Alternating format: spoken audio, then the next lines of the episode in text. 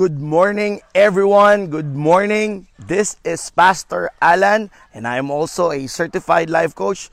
Welcome to Shete Shete Shete or 777.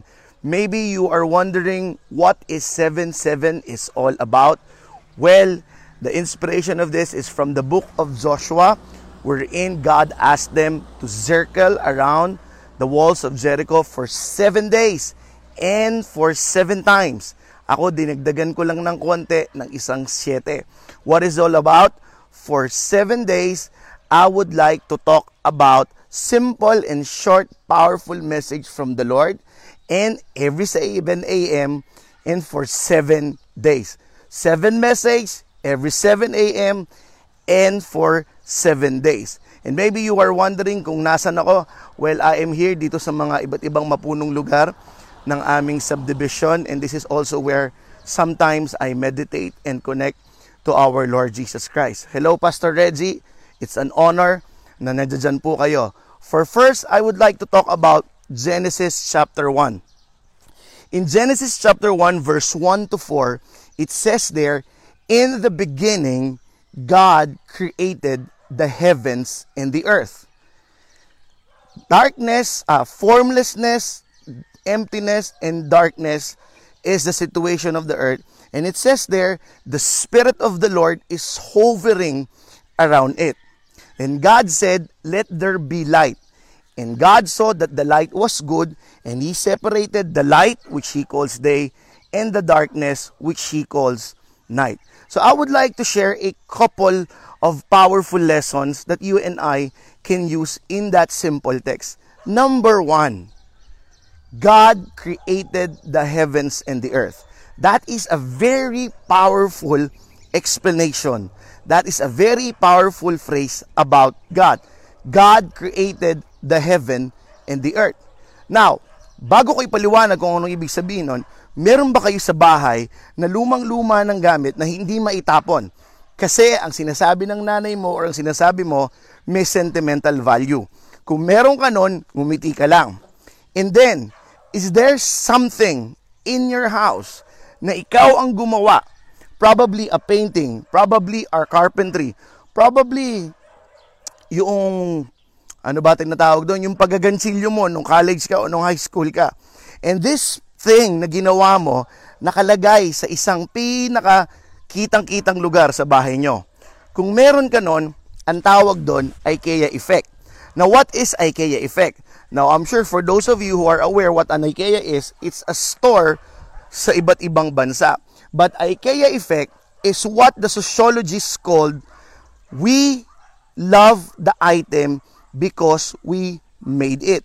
Sa Tagalog, yung IKEA effect, mas mahal nung tao yung isang gamit or yung isang bagay kasi siya ang gumawa.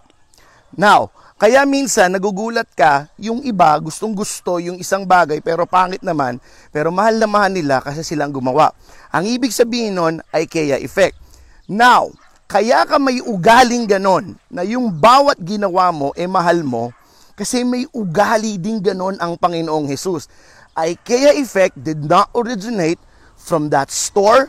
IKEA effect originate from God and God alone na lahat ng nilikha ng Diyos imahal niya. That is why I emphasize, in God created the heavens and the earth. Kung meron kang ugali na mahal mo lahat ng ginawa mo, that is because God has the same heart or attitude or posture of the heart. So what is it to you? If you believe that God created the heaven and the earth, then I want you to know that everything inside of it, mahal ng Diyos. So whatever is happening right now, never lose that truth. Mahal ng Diyos ang mga nilikha niya. Yes, you who are watching right now, God created you and God is taking care of you. Hello, sir. Good morning. Good morning. Very good. Thank you. Ma, uh, a Korean just passed by and I'm just sharing the word of God. So, another thing, all right? Sabi ron, God created the heaven and the earth. Pangalawa, it says there, the author described how the earth looks like. Formless, empty, and dark. formless, empty, and dark. I want you to know that God is attracted to everyone who is formless, who is empty, and who is dark.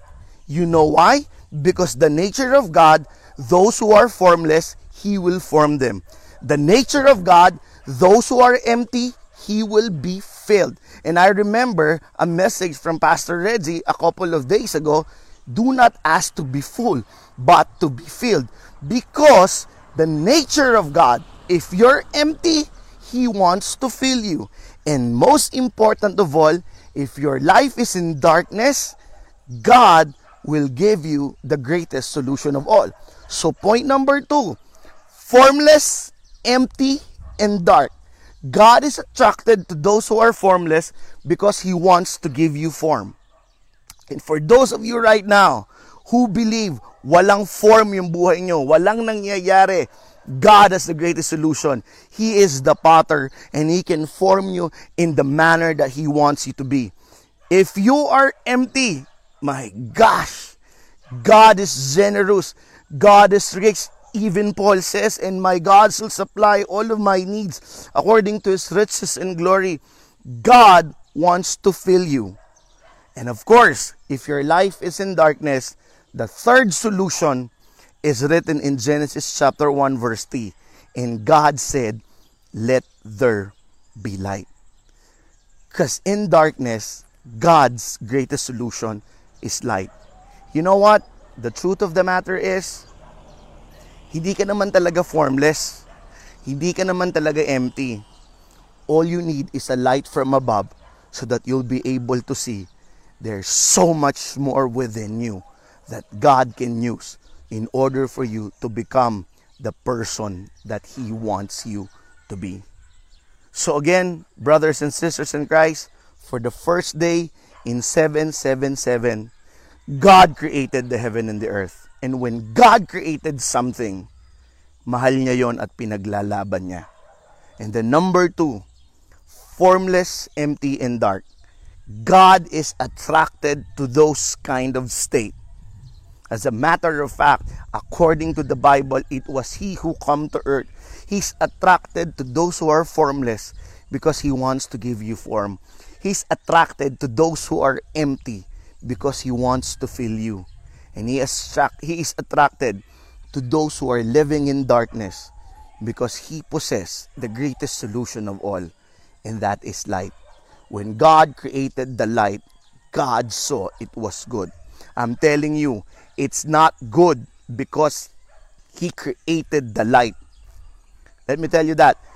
It's not, He did not say it's good because He created the light. He said good because the once formless, empty, and dark, when light shone upon it, God saw that there's so much more potential to the earth. If you will carefully listen in every creation story, almost 50% of the creation is already within the earth. Day 1 is a good uh the day 2 is a very good example. Day 3, 4 and 5 it's already there. So again, if you are living in darkness, Jesus presents the greatest solution of all. Let me give you my light. Let me offer you my light. Because once you receive that light from above, you will begin to say, Shucks, I am not formless. Shucks, I am not empty. You have so much. In this moment, where formlessness, emptiness, and darkness overwhelms some of us, I want you to know all of them can be defeated by the greatest light that God offers, and that is His Son, Jesus Christ. So, for those of you who are watching, thank you for spending your time. This is the day one of 777. Never forget, God created you. That's why He loves you. Formlessness, empty, and darkness. He's attracted to that because He presents the greatest solution of all, and that is the light of God. And let me pray for you, Father. I pray for my friends who are watching right now.